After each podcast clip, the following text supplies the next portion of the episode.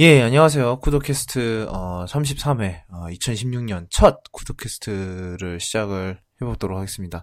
일단은 뭐 좀 늦긴 했지만 네, 새해 복 많이 받으시고요. 아, 1월 10일인데 지금 이제야 새해 인사를 건네는데 예, 어뭐 아직 못 저희가- 받으신 분도 있으면 지금이라도 받으시면 되겠습니다. 예. 어, 저희가 지난주에 쉬었어요. 뭐, 신년이기도 하고, 제가, 어, 서- 서울에 있는 게 아니었었기 때문에, 어, 좀 쉬고 싶어서 쉬었는데, 에, 서피스에 엄청나게 빡 돌면서 지냈어요. 열에 너무 취약하더라고요. 어, 여름에 어떻게 썼지, 저걸? 네, 하여튼, 네. 그러길래 왜 샀어요, 그거? 맥북을 아, 샀지. 몰라요.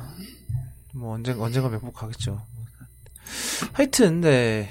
그 사실 오늘도 뻗을 수 있어 이거. 아씨 진짜. 예, 어 그러면 어 그건 그 얘기는 그쯤 하고요. 음 이번 이번 주가 CES였어요. 어 1월 이제 2016년 첫 주부터 참 참 기자 바쁘게 IT 기자들을 참 바쁘게 하는 네, CES였는데 어 저도 가고 싶었으나 뭐 가보진 못했고 그 한국에서 원격 취재를 했어요. 그래서 저희가 뭐 CES에서 워낙 많은 제품들이 나왔기 때문에 저 제가 어, 글을 엄청 썼어요. 한 거의 서른 개는 썼을 거예요 아마 이번 주 한 주 동안 꽤 많이 썼는데 어찌됐든 어 CES에서 좀 어, 주, 저희의 눈길을 끌었던 제품들을 저희가 다섯 개씩 선정을 했어요. 저 제가 다섯 개 그리고 진주님이 다섯 개 이렇게 네, 선정을 전- 해서 예, 저는, 예, 네 개 사실. 아, 아, 네 개였지.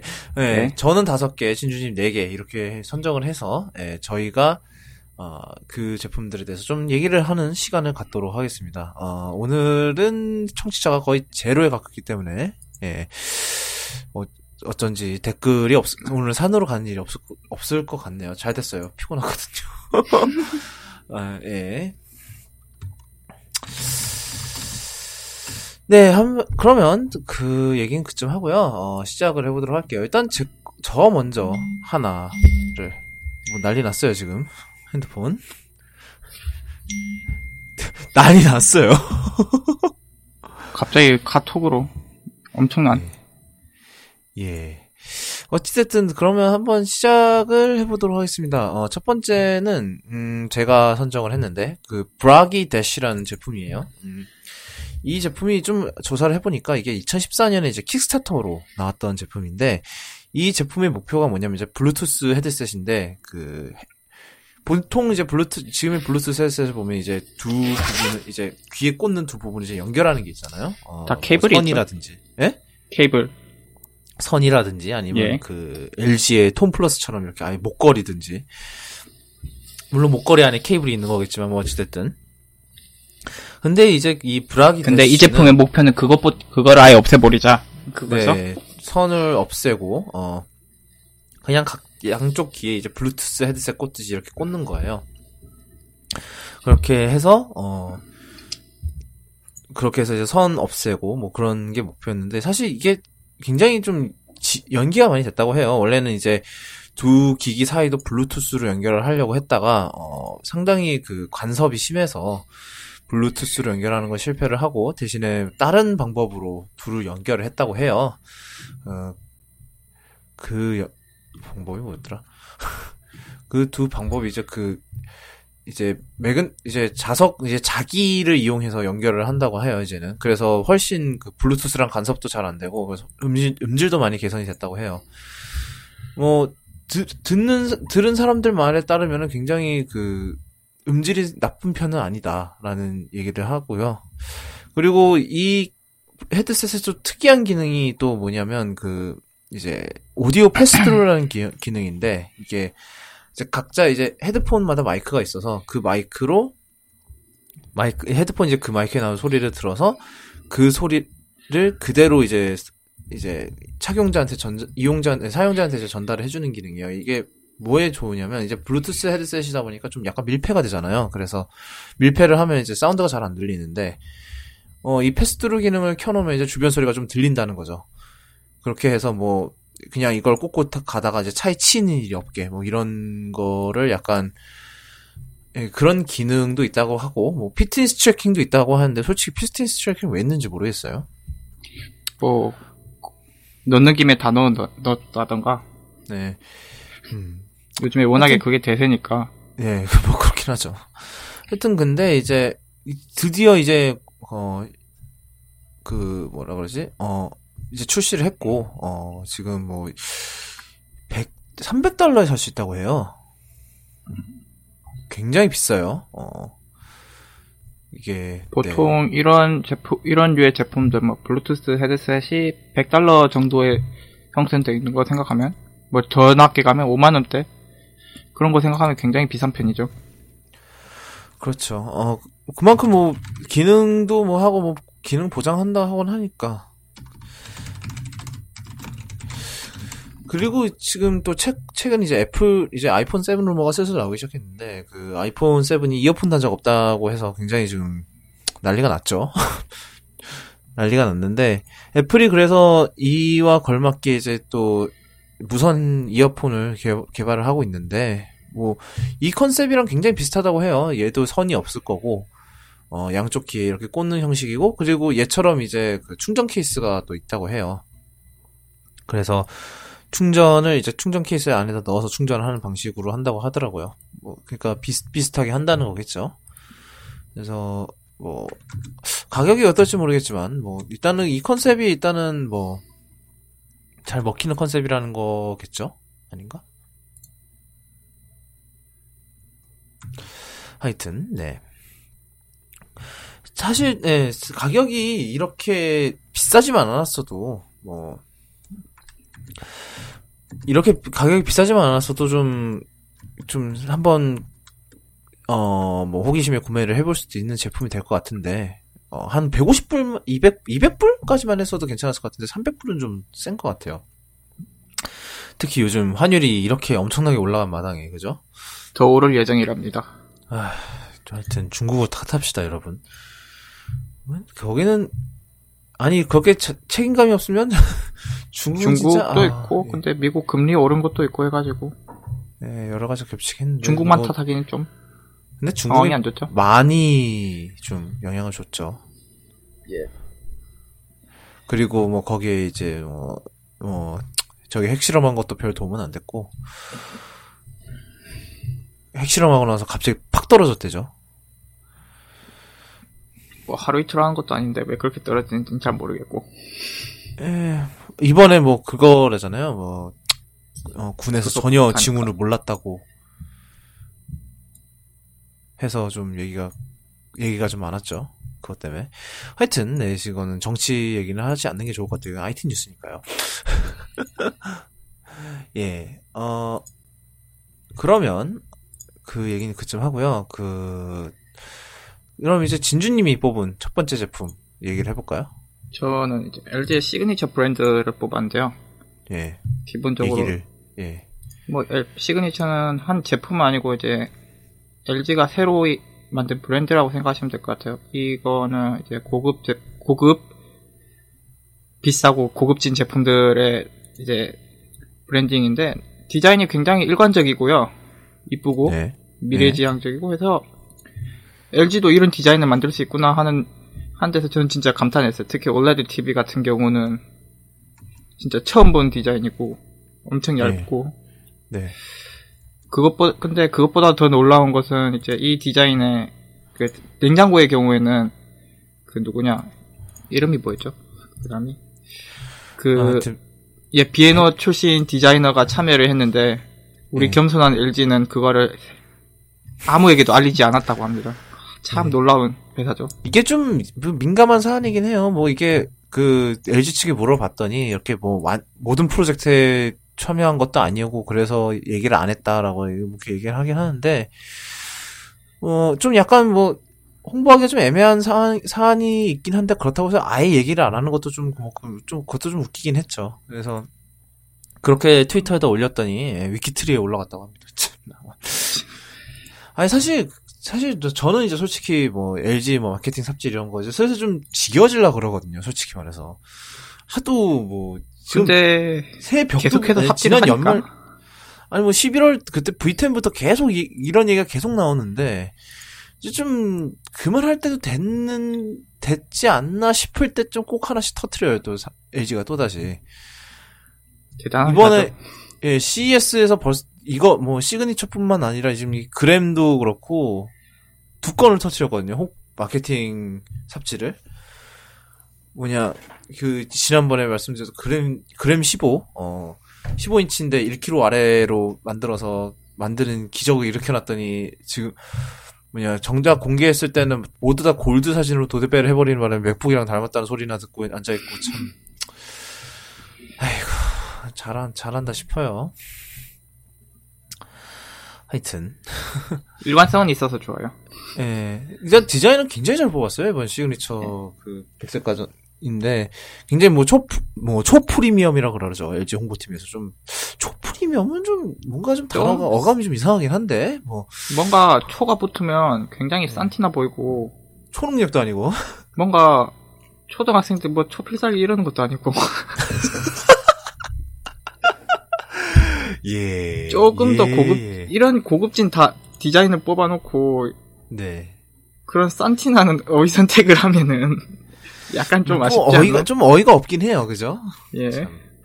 하여튼 그래갖고 네 그러다 보니 참 하, LG, LG가 또 이렇게 또 삽질을 하고 있다라는 얘기가 괜히 나오는 게 아니에요. 그, 그리고 이 시그니처 라인의 가격은 잘, 가격도 잘 몰라요. 그것도 좀 불안 요소가 있죠. 가격이 얼마나 나올지. 참 그래요. 일단 올레드 TV는 한 2천만 예상해 봅니다.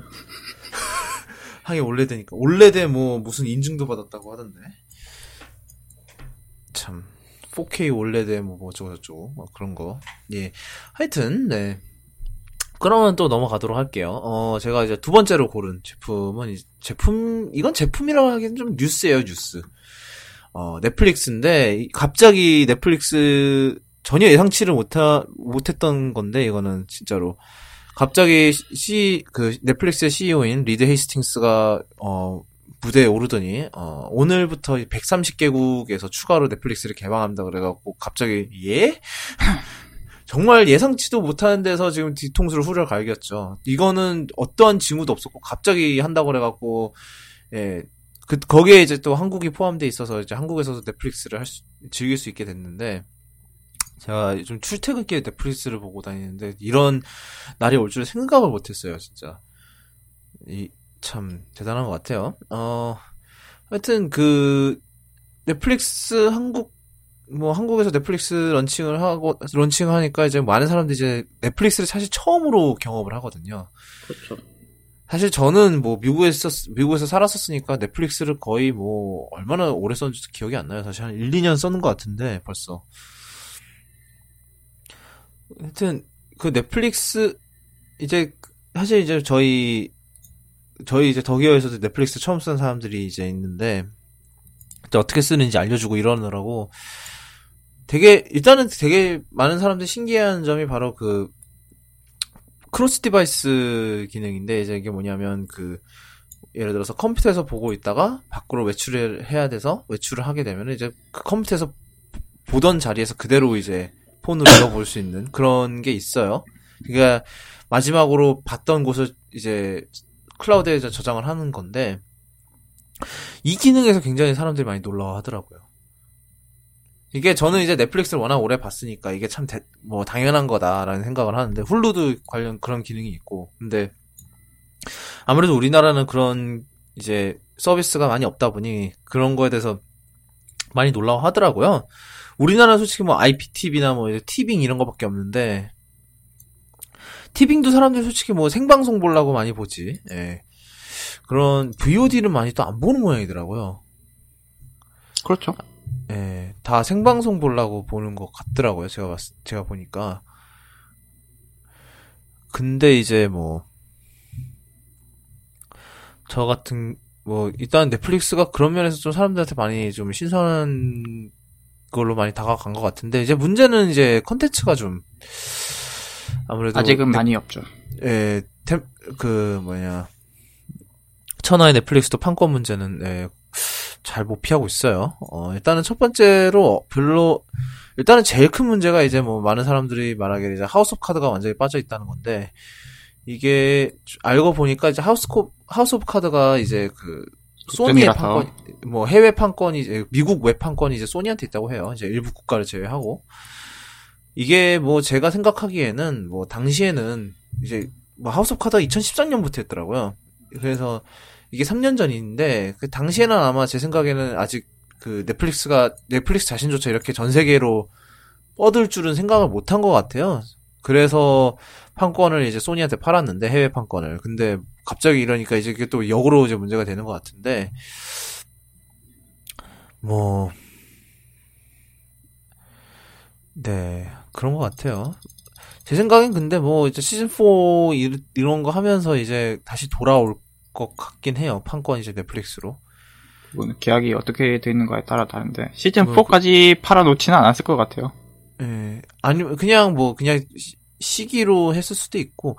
근데 이제 뭐 지켜봐야겠죠. 그거에 대해서는 판권은 그리고 사실 뭐 넷플릭 이제 하우스 오브 카드뿐만 아니라 좀 뭐라 그러지 다른 방송국 것도 많이 없어요. 뭐 예를 들면 이제 BBC 거 전혀 없거든요. 왜냐하면 원래 이제 미국에는 이제 BBC 것도 있어서 뭐 탑기어도 있고 뭐 닥터 후도 있고 셜록도 있고 이런데 어 한국은 BBC랑 판권이 잘 안 풀렸는지 아예 없어요.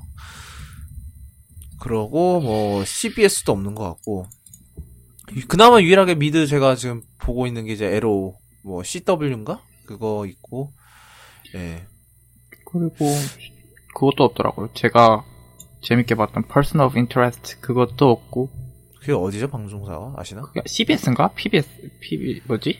아 PBS인가 보다 모르겠네요. 어, CBS인가 어디인가 모르겠네. 그거- 그리고 뭐 워킹데드 없다 그러고 뭐 AMC 건데 워킹데드 없고 그리고 뭐 뭐야 브레이킹 배드도 없고 뭐 그렇다 하더라고요. 쉽게 말하면 있는 걸 찾는 게 더 빠를 거예요. 없는 걸 찾는 것보다는. 근데 근데 되게 굉장히- 제가 지금 요즘 보면 느끼는 게 점점 컨텐츠가 빠른 속도로 늘어난다는 기분이 들긴 하거든요. 예전에 그 예전에 그거보다는 뭐라 그러지? 예전에 음 이제 예전 처음에 이제 시작했을 때 예, 커- 카탈로그보다 조금씩 계속 늘어나고 있다는 기분이 들어요. 그냥 계속 음. 그 리스트를 보면은 조금씩 조금씩 늘어나는 거 있는 것 같아요. 자가 증식을 하는 기분이요. 그 컨텐츠 수가. 어, 참, 네. 시- 신기해요. 하여튼, 네. 넷플릭스, 자- 저는 뭐 요즘 잘 보고 있고요. 사실, 어, 제시카 존스를 아직 못, 봐- 못 보고 있었기 때문에 잘 됐죠. 제시카 존스 요즘 보고 있어요. 그래서 그 덕에. 그리고 뭐지? 이제 호기심 해결사라고 돼 있는데, 이제 미국에 계신 분들이 미, 미스버스터, 미스버스터즈로 더 잘하는, 예. 호기심 해결사도 있더라고요. 그래서 한번 그것도 보고 싶었는데, 어, 마침 또 넷플릭스 있길래 한번 냉큼 그것도 보고 있고, 예. 당분간 출퇴근길이 지겹진 않게, 않을 것 같은데, 대신에 이제 데이터가 엄청 나가겠죠. 대신 데이터가 이제, 예, 엄청, 엄청난 콸콸콸이 될 것으로 예상이 돼요. 예. 하여튼, 네. 되게, 사실 그게 되게 신선했던 것 같아요. 넷플릭스를 이제 다른 사람들한테 보여주는데 굉장히 신기하는, 많이 신기해 하더라고요. 그건 면에서 좀 씁쓸하긴 했어요. 뭐, 아직도 우리나라가 이 정도밖에 안 되나, 이런 생각이 들어갔고. 그러니까, 주변 사람들한테 넷플릭스를 한 번도 안 써본 사람들한테 넷플릭스를 보여주면 정말로 신- 많이 신기하더라고요. 이런 뭐, 동기화 기능이나 아니면 뭐 그런 거 있어서 굉장히 많이 신기하더라고요. 사실 이제 또, 사실 이게 넷플릭스가 굉장히 놀랐던 게, 사실은 막, 이제, 지난달인가? 까지만 해도 뭐 협상의 난항이 겪고 있다. 라는 기사가 올라, 기사가 올라왔는데, 그래서 한 뭐, 빨라봤자 한 2, 3월쯤에 되겠거니 이렇게 생각하고 있었는데, 갑자기 1월 초에 이렇게 나와버리니까 좀 다 많이 당황하긴 했죠. 사실 근데 뭐 지금 컨텐츠 수를 보니까 아직 협상이 완전히 끝난 건 아니다라는 느낌이 들긴 해요, 사실. 그거는 사실인 것 같아요. 아마 조금씩 확충해 나갈 것 같은데 지금은 정말 컨텐츠가 부족하고 근데 이제 꼼수로 VPN을 활용하는 방법이 있긴 있죠. 예, 속도가 엄청나게 느려진다는 점을 좀 감안해야 돼요. 그렇죠. 뭐 VPN 따라 다긴 하지만. 그리고 뭐야. 하여튼 그래도 넷플릭스 쇼는 그 하우, 하우스 오브 카드 빼곤 다 있으니까 그래도 예. 저는 개인적으로 데어데블 한번 데어데블을 한번 보시는 거를 예, 추천을 드립니다. 데어데블은 재밌어요 확실히. 예. 데어데블은 재밌다. 예, 그렇고, 데어데블 한번 그렇다고 좀 보세요. 합니다. 예, 보시면 좋을 것 같아요. 하여튼, 네, 어, 넷플릭스 이쯤 하고요. 어, 그 다음은 이제 또, 예, 진주님 거를 하나 할 텐데, 하시죠. 제가 한게 예, 코닥 슈퍼 8이라고 음. 이제 약간 복고풍의 제품이라고 생각하시면 될 것 같습니다. 이거는 그거 코닥에서 예전에 필름 규격의 캠코더 캠코더라고 하면 될 것 같은데 그걸 그것을 이제 디지털 버전으로 다시 만들었다고 생각하시면 될 것 같아요. 이건 약간 이 제품은 그 요즘 뭐죠? 그 이름이 안 나, 기억 안 나요. 폴라로이드 보면은 그런 거 있잖아요. 그 네. 캄- 디지털 카메라를 찍은 걸 이제 폴라로이드 뽑게 해주는 그런 시- 그런 식으로 이제 예전 복고풍 제품 필름 제품들을 디지털로 디지털과 접목하는 그런 시도라고 생, 생각해서 좋긴 한데 망할 것 같아요. 사실 이게 슈, 이게 그 슈퍼이 포맷이 올해 50주년이라고 네. 하더라고요. 그래서 그걸 기념해서 이제 23년 만에 발매를 했는데, 이게 슈퍼8 필름뿐만 아니라 이제 안에 이제 디지털 컨버터 기능도 있- 같이 있어요. 그래서 안에다가 네. 또 에- 뒤에다가 SD 카드를 꽂고 그걸로 이제, 어, 디지털로 또 할 수 있다는데, 해상도 이런 거는 확실하지 않고, 그, 아직 뭐, 보니까 프로토타입 형식으로 나온 것 같더라고요, 아직은. 정식 제품도 아니고 일단 뭐 올해 내로 나온다고 해요. 뭐 근데 또 얀- 옛날 약간 옛날 생각나고 좋긴 할 것 같아요. 이게 그 슈퍼8이라는 포맷이 이제 미국에서 이제 그런 약간 홈메이드 약간 뭐라 그러지 그런 인디 영화의 붐을 좀 인디 영화를 다시 이렇게 세우는데 좀 약간 그런 산업을 세우는데 공헌을 했던 포맷이거든요. 왜냐하면 카메라가 이제 좀 웬만한 화질도 보장을 하면서 저렴했기 때문에 그래서 굉장히 화제가 많이 냈었고 그다음에 영화로도 하나 나왔죠 슈퍼 에잇이라고 이제 그게 좀 뭐 외계인 나오는 뭐 그런 건데 그것도 이제 그 어린애들이 그 슈퍼 에잇 카메라를 들고 가지고 이제 그런 찍는 영화를 찍는 뭐 그런 거에서 출발을 했었던 것도 있고 그게 제이제이 에이브럼스 감독이 자기가 옛날에 슈퍼에잇 카메라를 가지고 뭐 그렇게 촬영했던 거 기억을 떠올려서 만들었다 뭐 이런 얘기를 하긴 했었어요. 뭐 재밌 재밌는 제품인 것 같긴 해요. 뭐 사실 이게 뭐막 뭐게 잘 팔리고 이런 걸 기대하고 만든 제품은 아닌 것 같긴 해요. 그냥 약간 기념비적인 그런 그렇죠. 예 그런 거를 네 약간. 저 그런 시도를 높이 사는 거예요. 시도 자체는 높이 사는데. 뭐잘 재밌- 팔자고 만든 것 같지는 않고. 네. CS에도 이런 완전 복고풍의 제품이 나왔다는 게참 그거를 높이 사는 편- 사는 바이고. 그렇죠. 그런 필 아날로그적인 50년 전 그 느낌을 느끼고 싶은 분들에게는 아주 재, 재밌는 제품이 되지 않을까. 네. 그렇죠. 이, 이 무조건 그러면 디지털에 의존하지 않고 뭐 이런 그런 거에도 네. 뭐 아직 필름 사진 찍고 다니는 분도 많다고 하니까 동영상도 그렇죠. 필름으로 찍고 싶은 분들은 한번 관심 두셔도 괜찮을 것 같습니다. 네, 그렇죠. 예. 물론 그러면- 필름을 구할 수 있을지는 잘 모르겠습니다. 뭐 그 그 문제가 있긴 하죠. 예. 그거는 뭐 일본 가시면 있을지도 한국에는 없을 것 같고 음. 그렇습니다.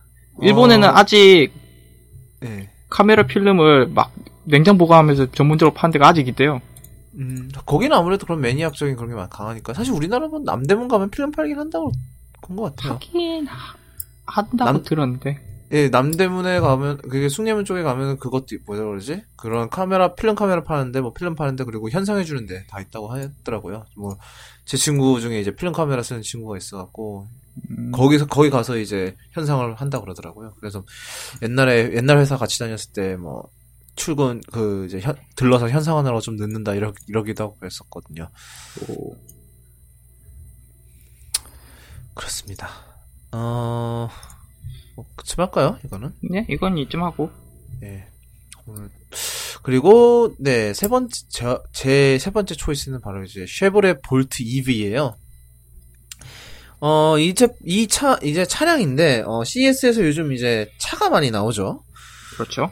예, CES에서 요즘 이제 뭐 사실 되게 이게 되게 웃긴 현상인 게 사실 어 이번 달 말에 보통 이제 1월 달 말에 이제 디트로이트 Auto Show가 있어요. 어 이제 전 세계 이제 몇 몇 대 오토쇼 이러면은 꼭 들어가는 녀석인 곳인데 많은 이제 자동차 회사들이 CES에서 발표를 하- 해요 요즘은 왜냐하면 CS가 좀 더 크고 임팩트가 아니, 뭐더 있는 그거 것 같아요. 그것보다도 약간 약간 자 자기네들은 이제 좀 IT 기업 뭐 아니면 이제 미래 음. 미래 기술을 그런 한 미래 기술을 개척하는 기업 이런 걸로 이제 약간 포장하고 싶어 하는 약간 그런 심리 때문에 그러는 것 같더라고요. 근데 이제 여기서 이제 쉐보레가 이제 그 볼트를 내놨는데 이제 이 차 같은 경우는 이제 100% 전기차예요. 100% 전기차고 그리고 이제 향속거리가 한 300km, 320km 정도 돼요.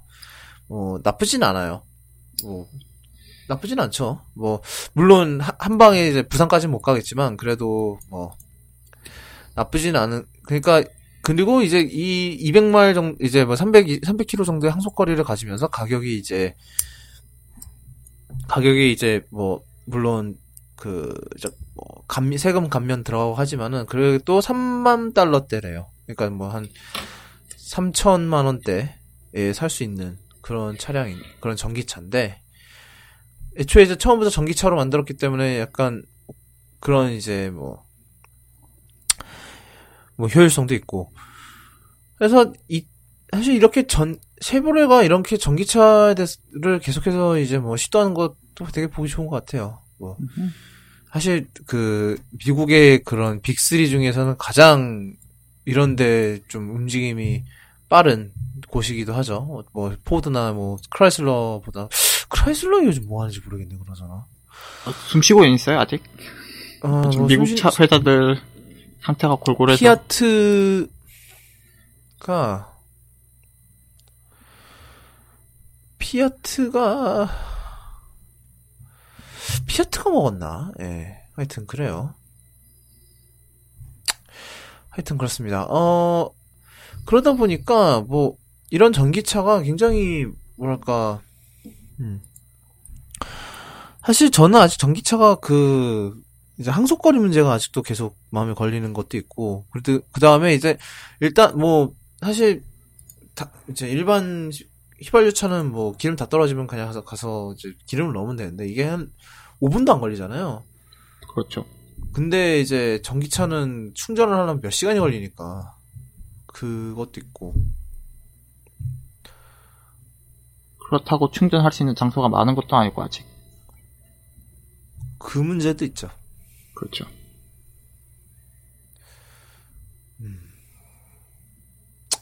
그렇습니다. 어, 우리나라도 사실 아직 인프라가 많이 부족한 것도 있는 것 같고, 이번에 이제 현대에서도 그, 안, 100% 이제 전기차 플랫폼을, 에서 개발을 한 그 아이오닉이라는 차를 이제 내놓을 건데, 다음 주에 이제 발표, 공식 발표가 있대요. 음, 이 차 같은 경우도 일단 하이브리드 모델이 먼저 나오고, 이제 연내로 이제 플러그인 하이브리드랑 그리고 100% 전기 이렇게 나온다는데, 가격이 굉장히 괜찮더라고요. 한, 그것도 한 2천만 원대던데, 하이브리드인데. 굉장히, 그, 그, 또 가격이 굉장히 괜찮은 것 같아요. 그리고 거기에 또 세금 감면 들어가면 잘하면 이제 천, 2천만 원 아래로 살 수도 있고 뭐 이런 것 같은데, 사실, 좀, 이렇게 좀 현대라도 좀 밀어서 좀 우리나라에 좀 전기차가 좀 더 활성화가 됐으면 좋겠다는 생각은 들어요. 뭐, 하도, 뭐라 그러지? 하도 이제 뭐 외산 외, 외국에서 외, 뭐냐 이제 외산차만 계속 하이브리드가 들어오니까 우리나라에서 굉- 정부가 굉장히 굼뜨거든요 움직임이 역시 그럴 땐 현기차가 한번 푸시를 해줘야 되잖아요 뭐 현실이죠 그게 그렇죠. 자동차 시장에 약간 국내차에서 국내차 회사에서 도입을 해주지 않으면은 정부에서도 약간 위치가 애매한 건 있어요. 네, 뭔가 음. 뭔가 추진을 해야 되는데 네. 보조금을 줘야 되는데 외국 기업만 주, 주게 되면은 그것도 약간 모양새가 그렇기 때문에 이해는 합니다만 하여튼 그래서 늘 현대가 이제 그런 법규를 다 뜯어 고쳐서 나오면 이제 뒤에 이제 외 이제 외제차 업체가 이제 따라오는 그런 꼴이 나오죠. 그런 계속. 좀 예 그렇죠. 예. 그런 꼴이 계속 나오는데 참 그것도 참 씁쓸한 것 같아요. 예. 어 하여튼 그러면 그 얘기는 그 얘기고 음. 그 다음 이제 또 어, 진주님이 또 제가 고른 건? 이제 큐레드라는 제품인데 프랑스 예. 어느 업체에서 내놓은 거예요. 이거는 그냥 사각형 제품이고 이게 약간 난방이 목적인데 특징이 이 안에 엄청난 프로세서들을 박아놨어요. 그린- 그런데 난방이 목적이라서 냉방이 아예 뭐냐 냉각 장치가 아예 없고요. 근데 그래서 이 프로세서를 돌려서 그 열로 냉방 그냥 난방 난방을 하는 게 목적인데 이 이런 말도 안 되는 제품이 왜 나왔느냐? 그 프로세서로 하는 목- 하는 게 이제 다른 연구소 연구소나 아니면은 뭐 스튜디오나 이런데 아마 cloud compu, compu- computing 그런 걸 통해서 이제 processing을 지원해 주는 것 같아요. 예. 그래서 그 지원해 주는 대가로 우리는 돈을 받고 그걸로 전기세 때우고 그 대신 우리 나는 난방을 하고 참 어이없는 발상인데 재밌는 발상이긴 하죠. 재밌는 발상인데 과연 될지는 잘 모르겠고 뭐, 대, 뭐, 글쎄, 이게, 아무리 뭐, 프로세서가 뜨거워지면 뜨거워질사고 하는데, 이렇게 막, 이렇게 막, 열을 낼 정도 뜨거워지나? 그건 잘 모르겠어요. 프레스 컷이면 가능할지도 아, 아니, 그것도 그렇고, 이제 열도 열인데, 그게 또, CPU를 이제, 계속 그렇게 식히지 않고, 계속 이렇게 뜨거운 상태로 두면은 좀, 시간이 지나면서 좀, 그게, 그 성능이 좀 더 떨어지지 않았나라는 생- 생각도 들거든요. 아닌가? 아무튼 재밌는 시도인 것 같아요. 네, 재밌는 시도긴 하죠. 근데 재미있어 끝날 것 같기도 하고 음. 이때까지 뭐 CPU나 이런 IT 제품들의 발열에 대한 연구는 많이 있었는데 이런 이런 시도는 처음이니까 처음이라서 굉장히 재밌는 것 같습니다. 아니면 이제 이 열을 최대한 빨리 빼낼 예. 수 있게 설계를 해놨으면 또 그것도 문제가 안 될 수도 있긴 하겠네요. 음,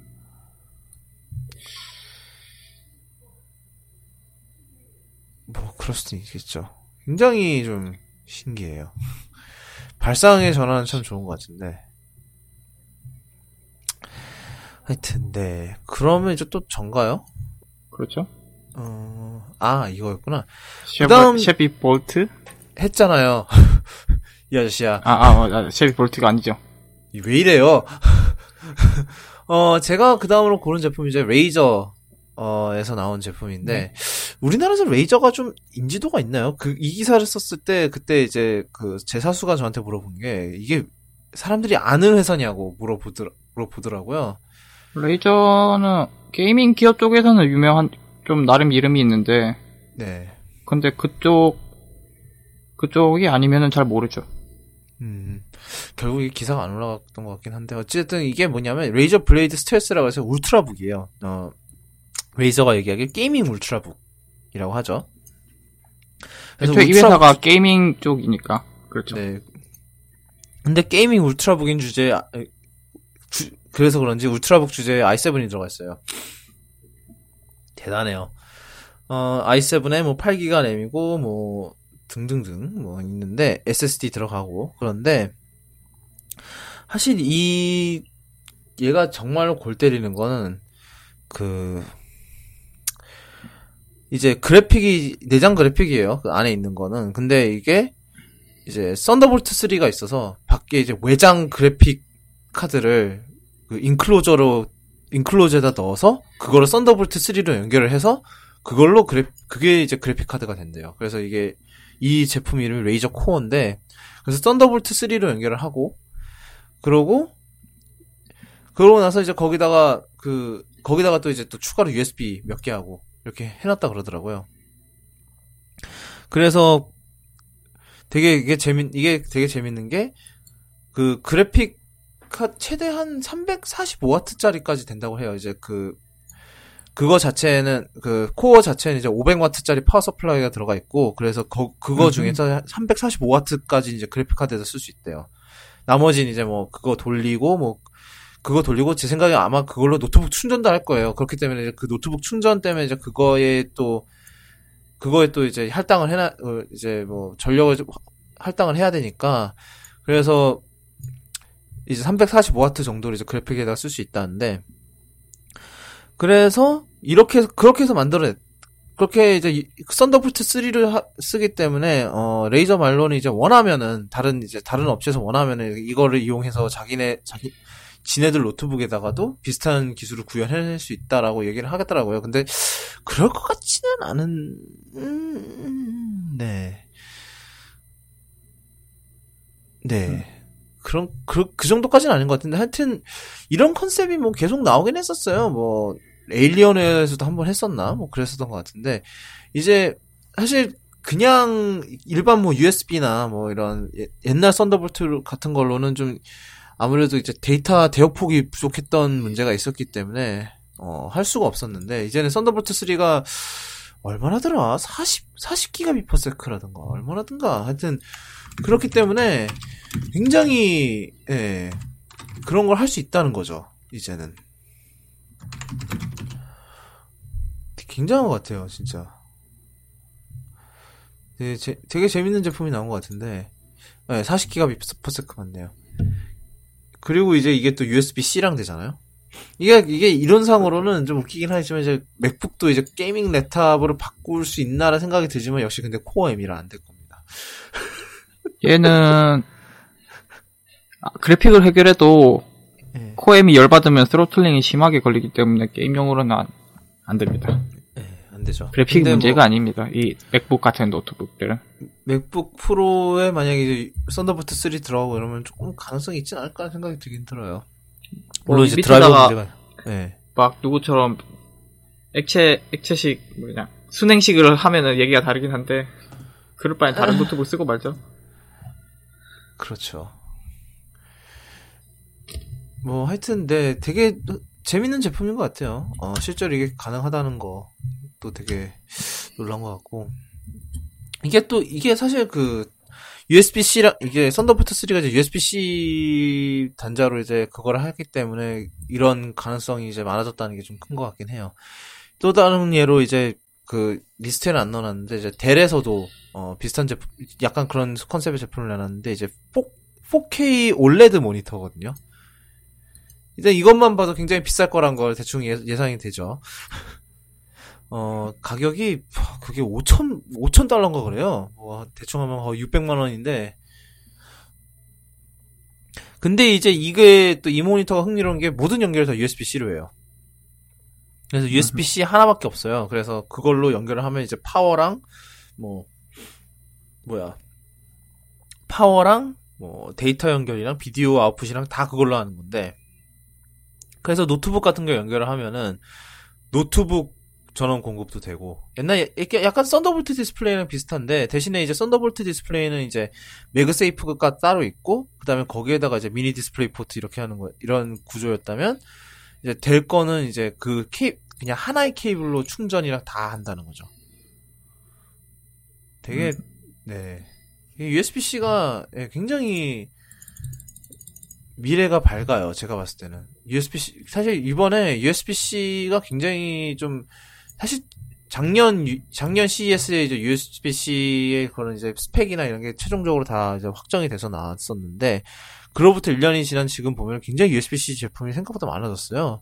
그렇죠. 어, 대부분의 회사에서 내놓는 대부분의 이제 노트북 제조 회사에서 내놓는 이제 노트북들이 웬만하면 다 USB-C가 있더라고요 예전은. 이제 포트 하, 최소한 하나씩은 있다던가. 예. MacBook처럼 삼성, 이제 맥 예. USB로 올인을 하진 않아도 뭐 USB 뭐 2. 그냥 일반 그, USB 그리고 하나 USB-C 하나 이런 식으로. 네.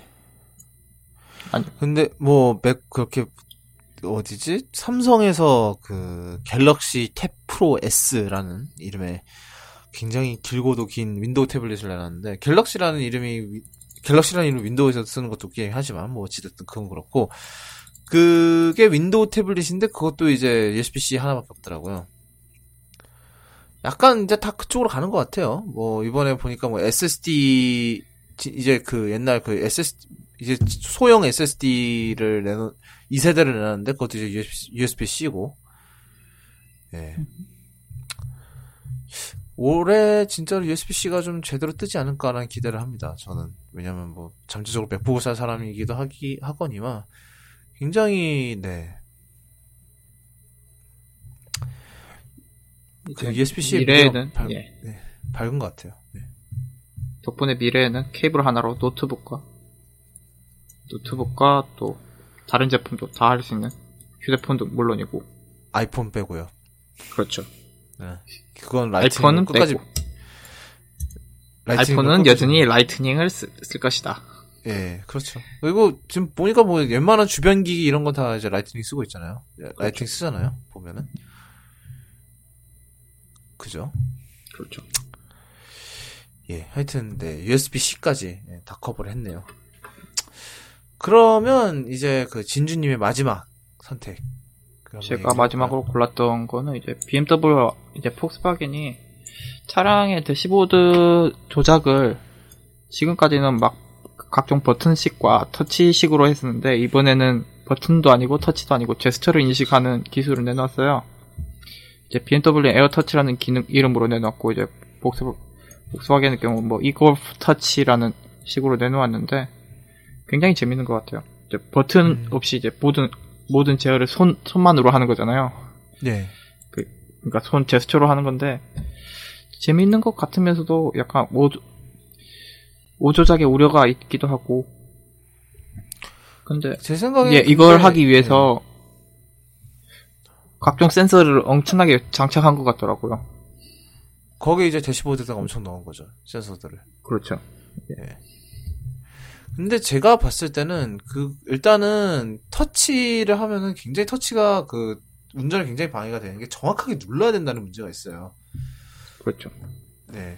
근데 사실 BMW 에어터치를 보면은 장점 중 하나가 그 일단 화면이 굉장히 넓기 때문에 오작동이 생각보다 좀 적을 것 같아요. 제 생각에는.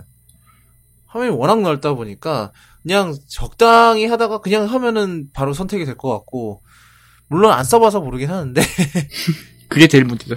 예, 안 써봐서 뭐 써볼 일이 있을지조차 모르고 사실은 제일 큰 문제는 그렇지 않나요? 아닌가?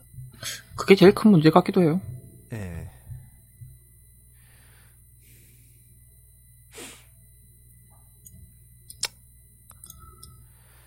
아, 그, 하여튼 그러다 보니까 뭐, 이것도 기대되는 부분이 많아요. 이번에 BMW가 굉장히 관련 신기술을 많이 내놨어요. 사실, 어, 기사 자체는 좀 약간 제스처 컨트롤에 좀 중점을 두고 싶어서 많이 뺀 게 있는데, 요번에 BMW가 선보인 거 이제 i8을 좀 개조를 해갖고, 그, 슈퍼카는 보통 뒤에가 시야가 안 좋아요. 왜냐하면 낮, 굉장히 낮고 뒤에 이제 엔진룸이 뒤에 있기 때문에 뒤에 창문이 굉장히 없거든요.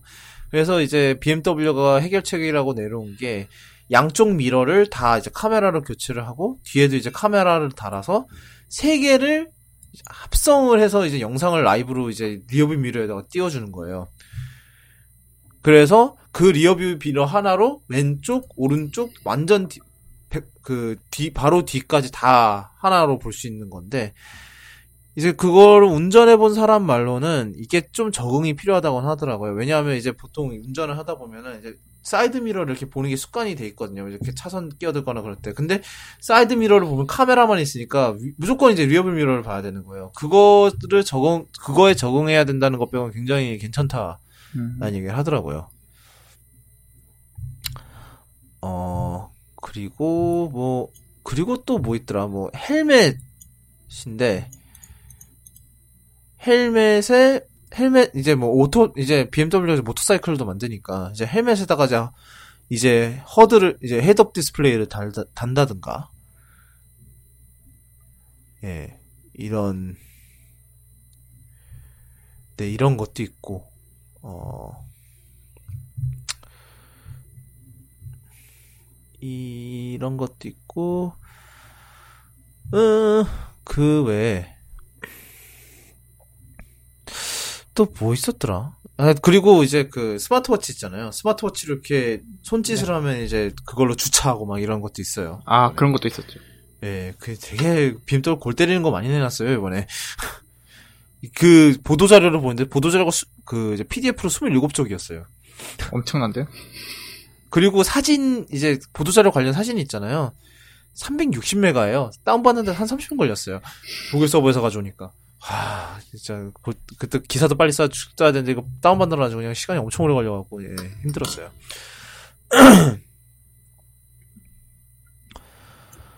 아, 네. 하여튼 네. 왜 아저씨가 고른 건데 왜 내가 얘기 더, 마- 더 많이 한 거지? 기분 탓인가? 기분 탓인 것 같기도 하고, 뭐, 아저씨가 애초에 차에 굉장히 덕후시다 보니까. 그래라. 하여튼, 네. 아, 그리고 폭스바겐 얘기도 해야 되는데, 폭스바겐, 근데 폭스바겐은 사실 BMW에 비하면 그렇게 하이테크는 아니에요. 그냥 화면 앞에다 대고 그냥 휙휙 넘기는 그 정도였기 때문에, 네, 아주, 그렇죠. 그렇게 뭐, 많이 뭐 다른 거나, 뭐 요즘, 사실 뭐 화면 이거 쓱쓱 넘기는 거 이거랑 뭐가 달라. 사실 삼성이 그런 거 비슷한 거 핸드폰에다 했지만 아무도 안 써요, 현실은. 그렇죠. 예, 아무도 안 써요, 현실은. 아무도 안 써요. 네. 하여튼, 네, 그 얘기는 그쯤 하고요.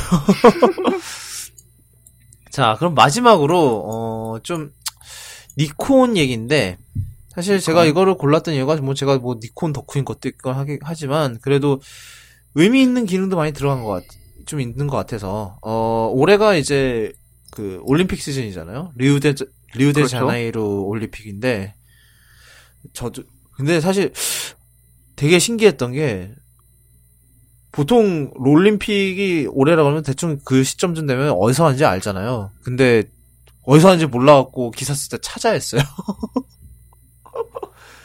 뭐 예를 들면 4년 전에는 딱 런던, 그 전에는 베이징 딱딱 나왔었는데 이번엔 기억이 안 나는 거예요. 워낙 브라질 월드컵 때 하도 병크가 많이 터져서 그것 때문에 기억이 안 나는 건지 뭐 이런 건지 모르겠는데 하여튼 찾아야 했어요. 뭐 어딘지 기억이 안 나서. 하여튼 그런데 하여튼 그래서 이제 이번에 보통 이제 이렇게 올림픽 시즌이 되면 이제 카메라 제조사들이 플래그십 카메라를 다 런칭을 해요. 풀 모델 그렇죠. 7인치. 성숙이죠. 예, 거의 상, 거의 이제 이거는 거의 뭐라 그래. 그 풍습이에요, 풍습. 이거는, 예, 거의 풍습이에요. 왜냐하면, 그, 그, 이때 이렇게 딱 내놔서 이제 그 사진 기자들한테 이제 그 기변을 약간 그거 하는 거죠. 유도를 하는 거죠.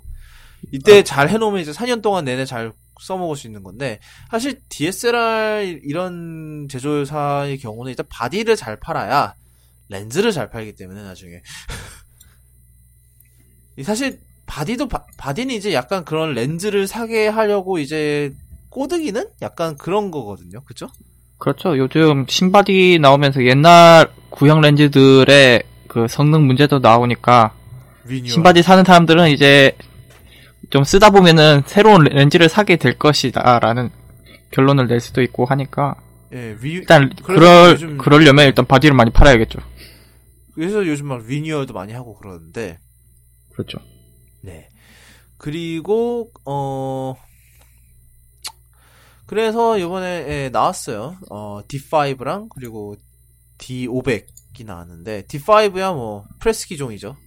흔히 말하는 이제 사진 기자들이 정말로 쓸 그런 비싼? 기종인데 예. 뭐 2천 2천만 화소짜리 full frame 센서고 뭐 뭐 14, 12연사? 12연사든가? 하여튼 12연사에 초당 12프레임 연사에 뭐, 뭐, 또, 어떤 기능이 있더라? 자, 잠깐만요. 저도 봐야겠다.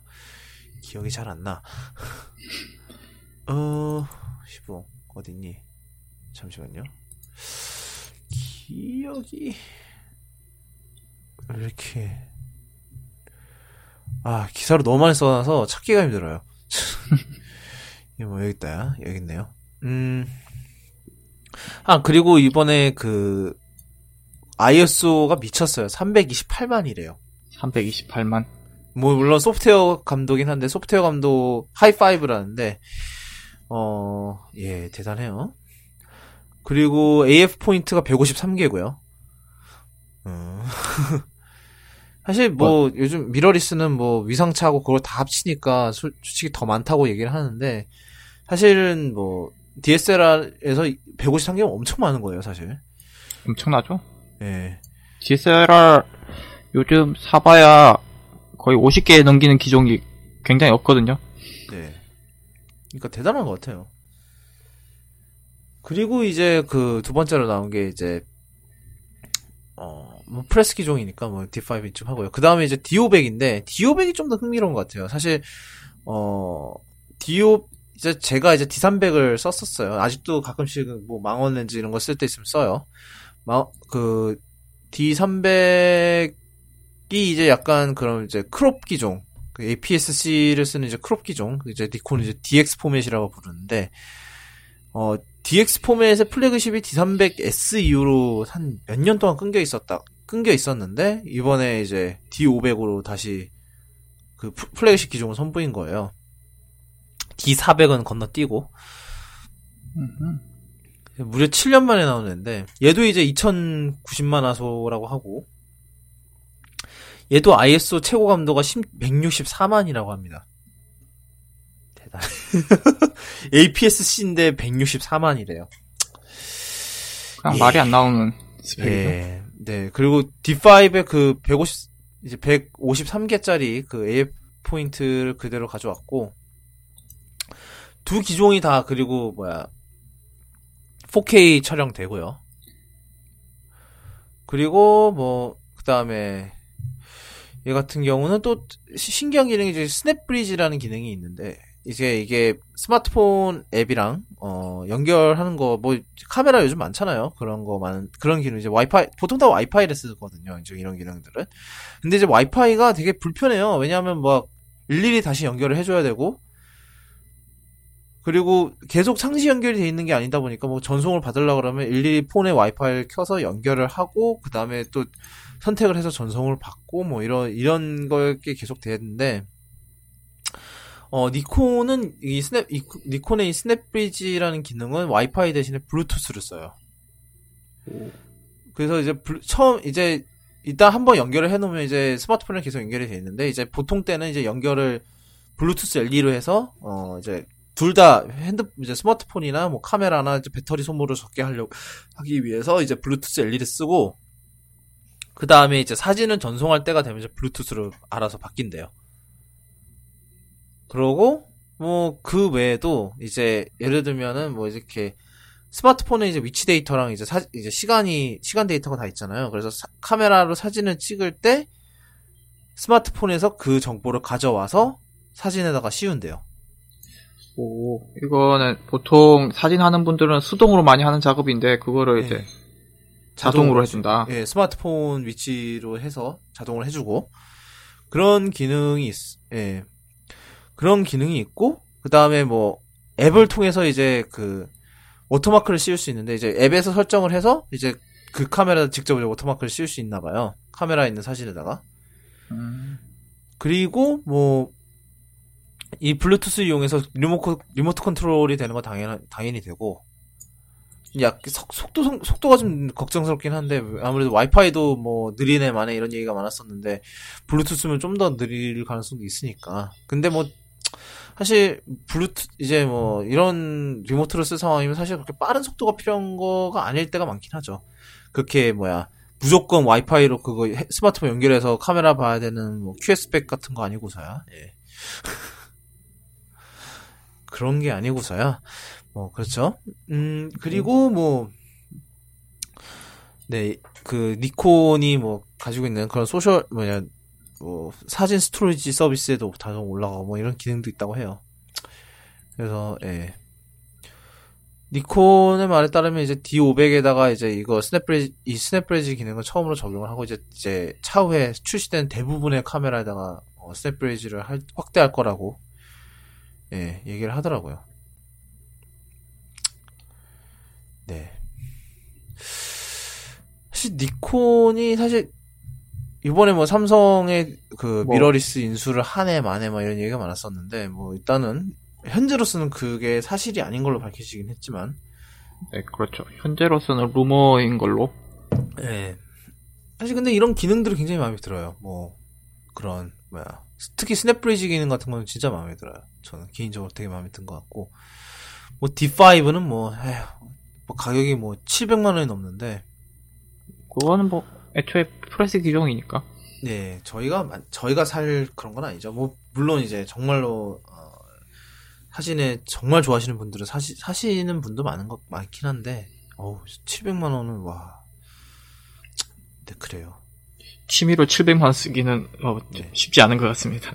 네, D500도 지금 한 200만 원대로 나올 것 같은데 물론 이제 이것도 가격 시간이 지나면 가격이 내려가긴 하겠죠. 하여튼 내 블루 이 SnapBridge 기능이 정말 마음에 들긴 하더라고요. 일단은 뭐 이론상으로는 굉장히 마음에 드는 기능이 많은데 실제로 이게 잘 될지는 모르겠으나 그래도 예. 기대가 많이 되는 기능이긴 해요. 어, 한번 써보고 싶긴 한데 쓸 기회가 있을지 모르겠네요. 3월 둘 카메라 모두 3월 달에 나온다고 하더라고요. 예. 네.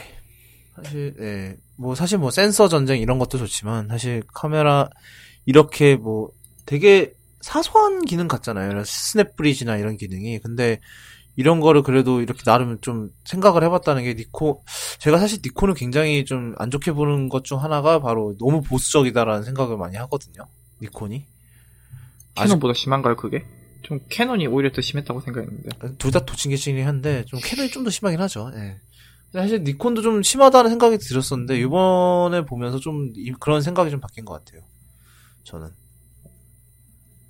잘 잘하는 것 같아요. 이런 아 그래서 그, 이게 미러리스 이제 알파 7을 쓰다 보니까 사실 이런 DSLR의 기동성이 좀 약간 그리, 그릴 때가 있긴 하더라고요. 뭐 무게는 별로 안 음. 그립지만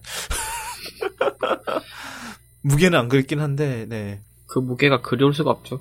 예, 그럴, 그럴 순 없는데, 어, D500은, 네, 한번 써보고 싶긴 해요.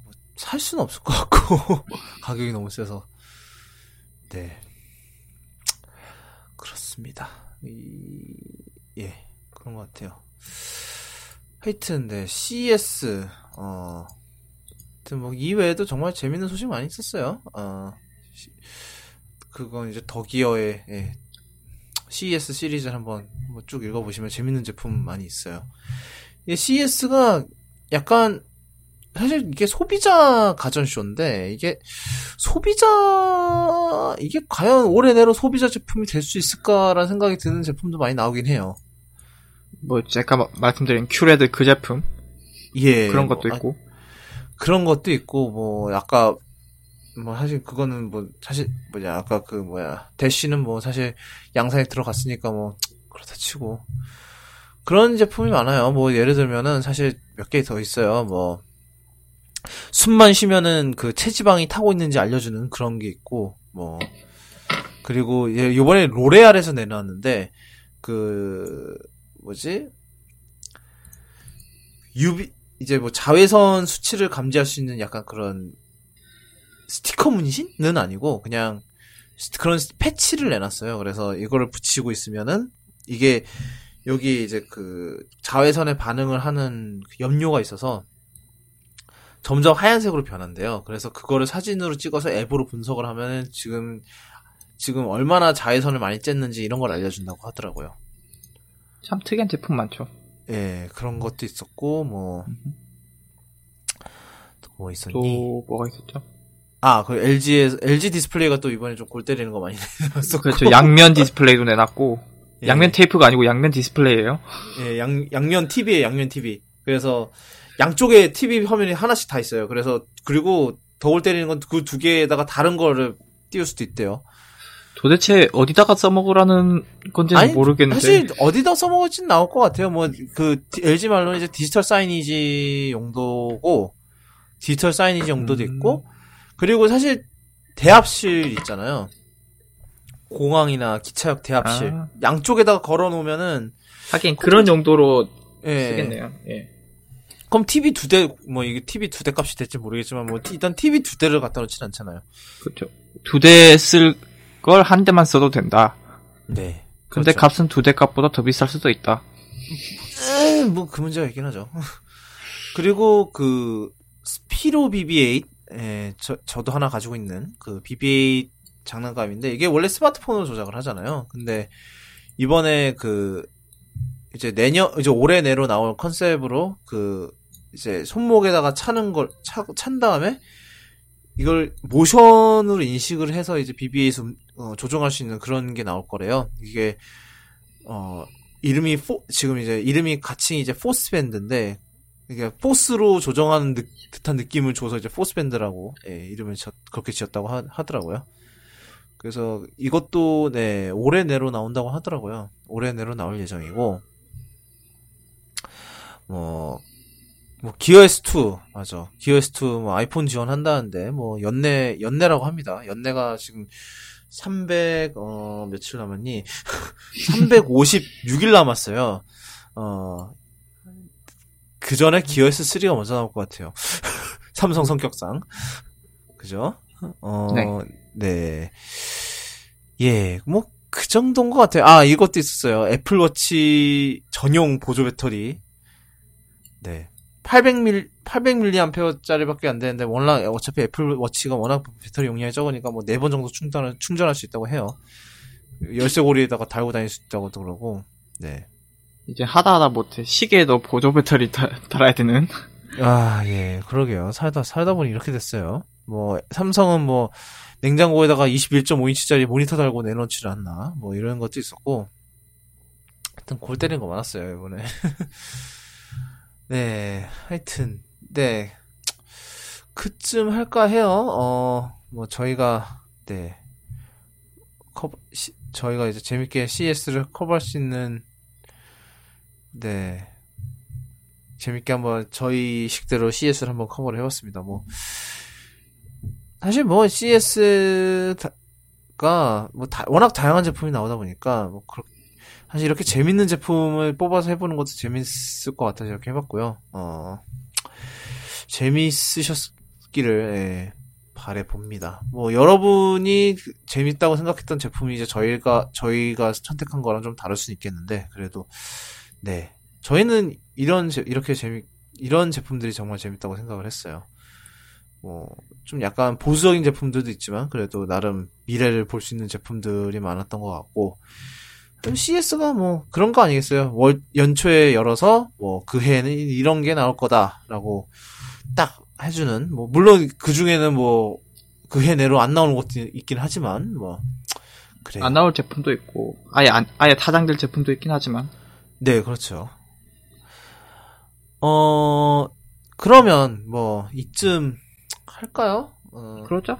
어, 두 시간에, 한 시, 몇 시, 우리 몇 시, 아, 한 시간 했구나. 음, 적당히 잘 했네요.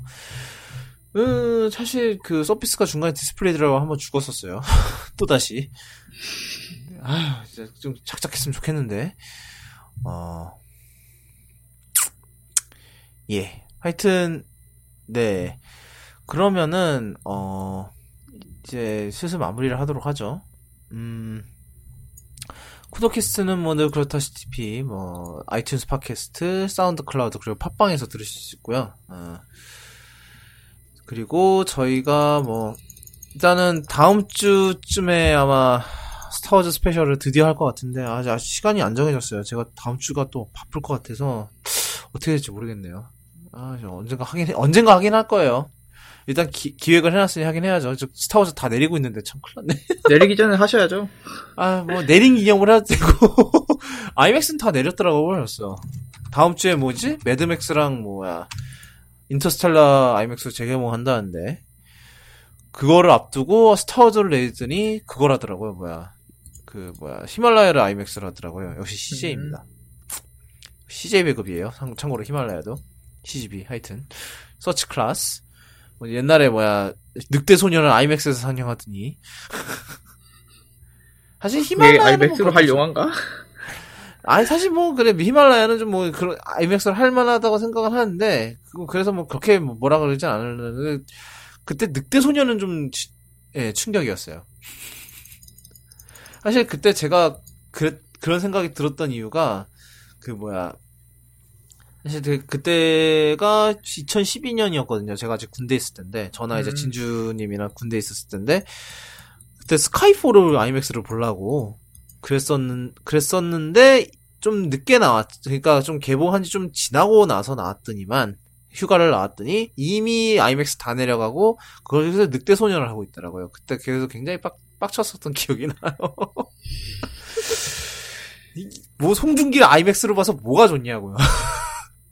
뭐 박보영은 모르겠다 근데. 하여튼 네 적당히 하죠.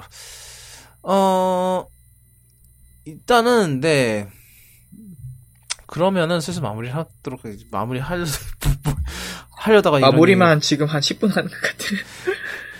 예, 어, 하여튼, 마무리 슬슬 하도록 하겠습니다. 지금까지, 어, 쿠도캐스트 33회, 어, CS 특집이었고요. 음, 지금까지 들어주셔서 감사하고, 그리고, 아, 지- 지금까지 들어주신 청취자 여러분과, 그리고 청취자분들 가족들, 그리고, 어, 있으시다면, 예, 있으시다면, 어, 그, 그, 청취자분들의 소중한, 예, 그 다른 반쪽까지, 예, 힘찬 2016년 둘째 주가 되기를 소망하고요. 어, 새해 복 아, 많이 받으시고 아직 안 받으셨다면 어 저희는 뭐 아마 다음 주 다음 주에 또 정규 방송으로 또 찾아뵙겠죠. 아마도 아마도? 예 아마 찾아뵐 수 있을 거예요. 뭐 설마 못 찾아뵙겠어요.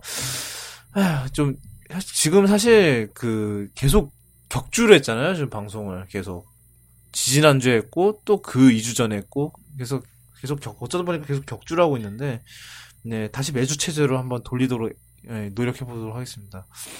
하여튼 네 지금까지 쿠도캐스트 33회 들어주셔서 감사하고요. 어, 다음 주에 뵙도록 하겠습니다. 안녕히 계십시오.